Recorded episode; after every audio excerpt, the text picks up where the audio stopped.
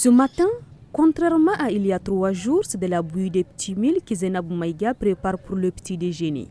Il n'y a pas de pain. La mère de famille doit donc s'adapter pour nourrir les 15 membres de la maison. D'habitude, on fait des haricots ou de la soupe avec du pain comme petit déjeuner. Mais maintenant, comme on ne trouve plus du pain, on fait de la bouillie pour le petit déjeuner. Et c'est c'est plus économique et surtout dans les grandes familles aussi c'est bon parce que dans la journée tu peux boire pour aller à l'école et venir retrouver encore pour boire à, l'après-midi. Pour ceux qui tiennent à manger du gras le matin, comme c'est de coutume ici dans beaucoup de familles, une autre solution reste les galettes de riz. Al-Hader Ag Agali. Pour le moment, la seule alternative que je vois ces jours-ci, là, ça ne peut être que les, les galettes là qui sont faites à base du riz. Voilà, donc malheureusement, le riz aussi n'est pas aussi euh, moins cher que ça. Donc c'est vraiment un problème sérieux.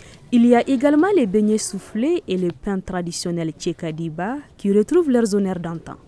Mais hélas, ils sont faits aussi avec de la farine de blé, donc connaissent une hausse de prix. Aïsata Ahamadou, Gao, Mikado FM.